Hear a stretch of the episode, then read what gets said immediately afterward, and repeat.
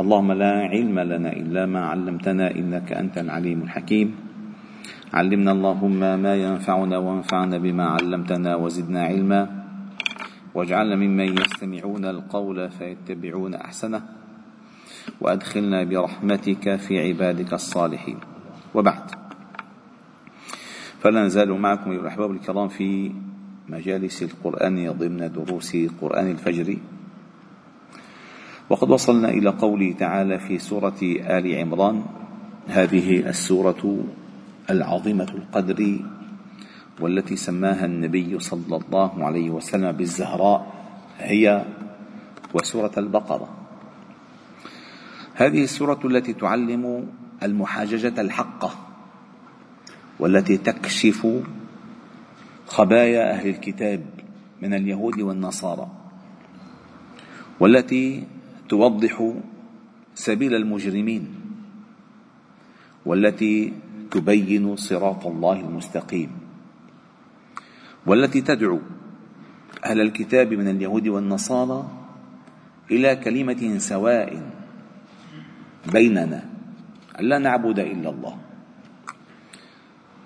والتي بيّنت ملة أبينا إبراهيم عليه السلام، إذ أنه لم يكن يهوديا ولا نصرانيا، ولكن كان حنيفا مسلما.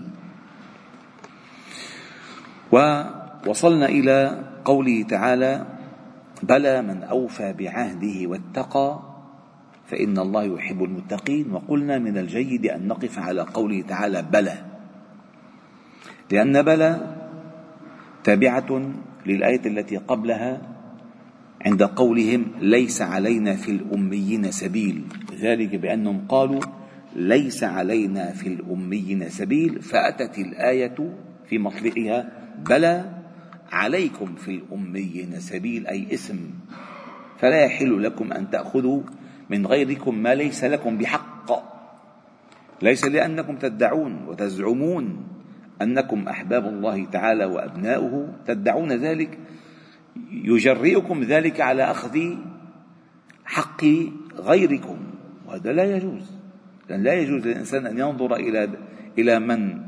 إلى غيره بنظرة الدون، فالله جل جلاله معراج الوصول إليه الإفاء بالعهد والتقوى، لذلك أتت الآية بلى، أي عليكم إثم فيما تأخذوا من غيركم ما ليس لكم بحق، بلى. والقاعدة من أوفى بعهده واتقى من أي الأجناس كان، سواء من اليهود أو من النصارى أو من المسلمين أو من العجم أو من العرب أو من الفقراء أو من الأغنياء، كل من أوفى بعهده مع الله يعني واتقى عذاب الله وعقابه، فهؤلاء هم الذين يحبهم الله تعالى، فإن الله يحب المتقين.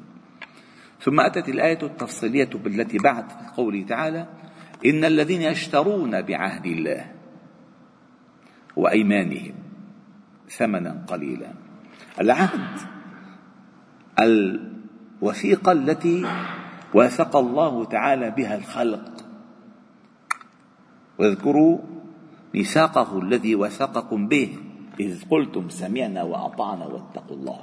هذا الميثاق الذي أخذه الله تعالى على بني آدم وهم في صلب أبيهم آدم، ألست بربكم قالوا بلى شهدنا، هذا الميثاق، هذا العهد الحقيقي. وأيمانهم أن يتخذون الحلف بالأيمان وسيلة ليشتروا بآيات الله ثمنا قليلا، يعني ليغشوا الناس، ليخدعوا الناس بالأيمان، ليخدعوا الناس بالمظاهر والدعاوى، وإنما يستفيدون من ذلك بأخذ ما ليس لهم بحق. فهنا أتت الآيات، وعندما سنعلم أسباب نزولها يتبين الأمر بجلاء. قال إن الذين يشترون بعهد الله وأيمانهم ثمنا قليلا أولئك لا خلاق لهم في الآخرة. وقلنا سابقا أن العبد، الإنسان حتى الإنسان أي إنسان كان الإنسان في هذه الدنيا ومشروع أخروي وليس مشروعا دنيويا.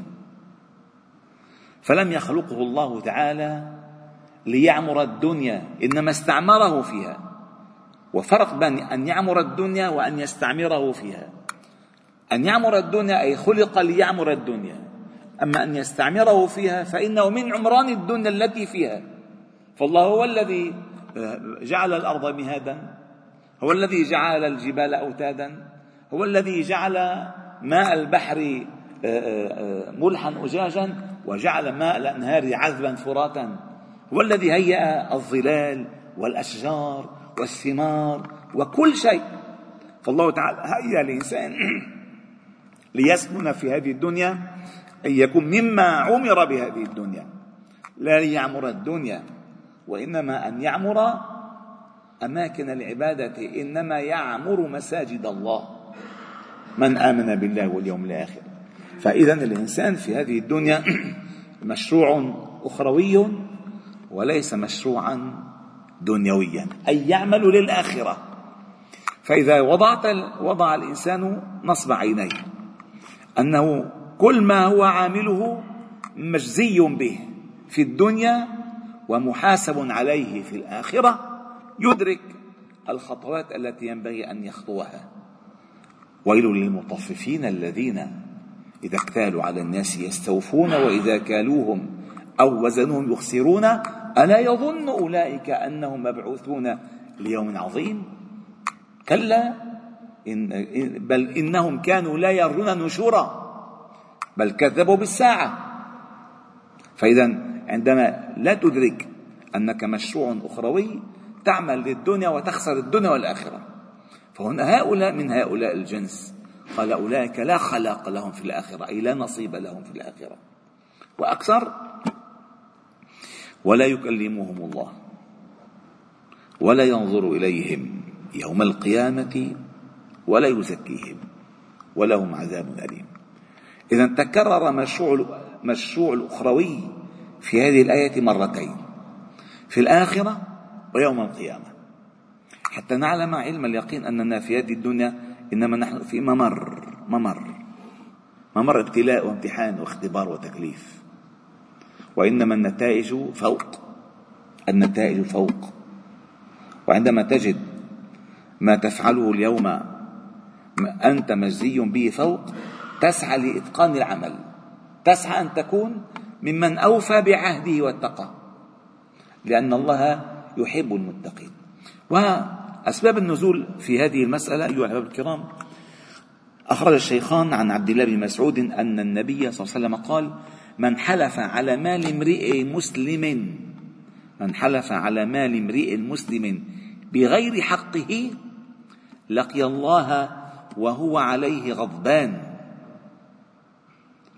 ثم قرأ علينا النبي صلى الله عليه وسلم: إن الذين يشترون بعهد الله وأيمانهم ثمنا قليلا.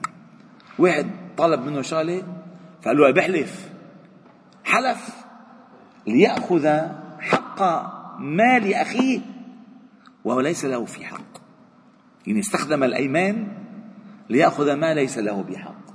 هذا من جملة من تنطبق عليهم الآية. وفي رواية كذلك: من حلف على يمين ليقتطع بها مال امرئ مسلم لقي الله وهو عليه غضبان. سبحان الله. فدخل الأشعث بن قيس فقال: صدق، في نزلت: كان بيني وبين رجل خصومة في بئر فاختصمنا إلى النبي صلى الله عليه وسلم. جاي واحد هو ورفيقه علقانين ببعض، طول عمره يعملوا سيران ويروحوا يكزروا على قبرص وعلى تركيا وعلى العمرة والحج. وما أكثر أمثال هؤلاء عندما تفرقهم الدنيا، تم الجامع مع بعض، بالأمر مع بعض، بالحج مع بعض، بفعل الخير مع بعض، هي بتجي الدنيا بتفرقهم. يا لطيف ده خطرة الشغلة ومجربة. ما حقلكم أمثلة، كل واحد منكم يعرف أمثلة كثيرة ومقضى كثير من الموضوع، مظبوط؟ فاختصم هو وزميله، اختصم في بئر. لا لي لا ما قلق، لا لي ما قلق، لا ما قلق. فقال: فاختصمنا إلى النبي صلى الله عليه وسلم فقال النبي صلى الله عليه وسلم للأشعث بن قيس: شاهداك أو يمينه أنت تدعي، وهو ينكر. الذي ينكر يحلف، والذي يدعي بده شاهد، بده يبين، يعني ما بده يجيب البينة بالشاهد. ما عندك شاهد، وين الشاهد وين البينة؟ وانت تنكر عليك أن تحلف. قال: شاهداك أو يمينه. قلت مسكين، قلت إنه إذن يحلف ولا يبالي. ولا أجل فرج، بنحلف.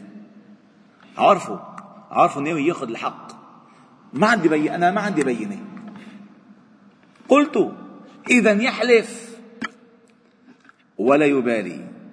فقال النبي صلى الله عليه وسلم: من حلف على يمين ليقتطع بها مال امرئ مسلم هو فيها فاجر، لقي الله وهو عليه غضبان.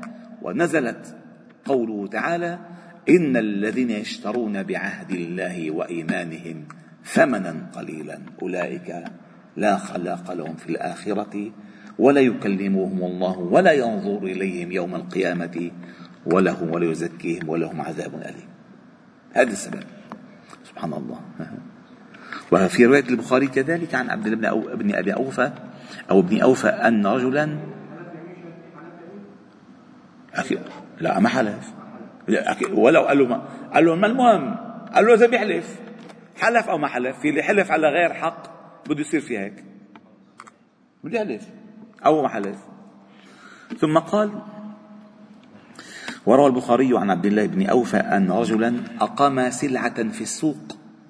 وأنا ببيع بالتجارة، بتعرف بحلة بالأيام اللي بيلعب الدولار، بيكروا الفجار وبيغنوا التجار، بيغنوا التجار وبيكروا الفجار. ليش؟ الناس مساكين، بحلة. هو إذا نزل الدولار بيقول لك أنا رسمي علي على 120، وإذا طلع الدولار بيطلع على 150، بيقول لك بركة طلع السنة أكثر، والبركة بدها تنزل، ما بدها ترتفع البركة. فماذا قال؟ قال البخاري عن عبد الله بن أوفى أن رجلا أقام سلعة في السوق فحلف بالله لقد أعطي بها ما لم يعطه ليوقع فيها رجلا من المسلمين، والله انعطى فينا وبعتها كرمال عيونك أعطيك الأدي، وحلف. فنزلت في مثل هذه الآية. يا الله. وكذلك ينطبق على سياق الآيات أنها في أحبار اليهود عندما ما كتموا ما عهد الله إليهم في التوراة من أن أمر محمد صلى الله عليه وسلم حق، وكتبوا بأيديهم غيره وحلفوا أنه من عند الله لئلا تفوتهم الرشا، جمع رشوة. فكل الآية تدل على هذه المسألة، يعني وتنطبق على كل من حلف ونقض واشترى بعهد الله وإيمانه ثمنا قليلا. والحمد لله رب العالمين. سبحانك وبحمدك، نشهد أن لا إله إلا أنت، نستغفر ونتوب إليك. صل وسلم وبارك على محمد وعلى آله وأصحابه أجمعين، والحمد لله رب العالمين.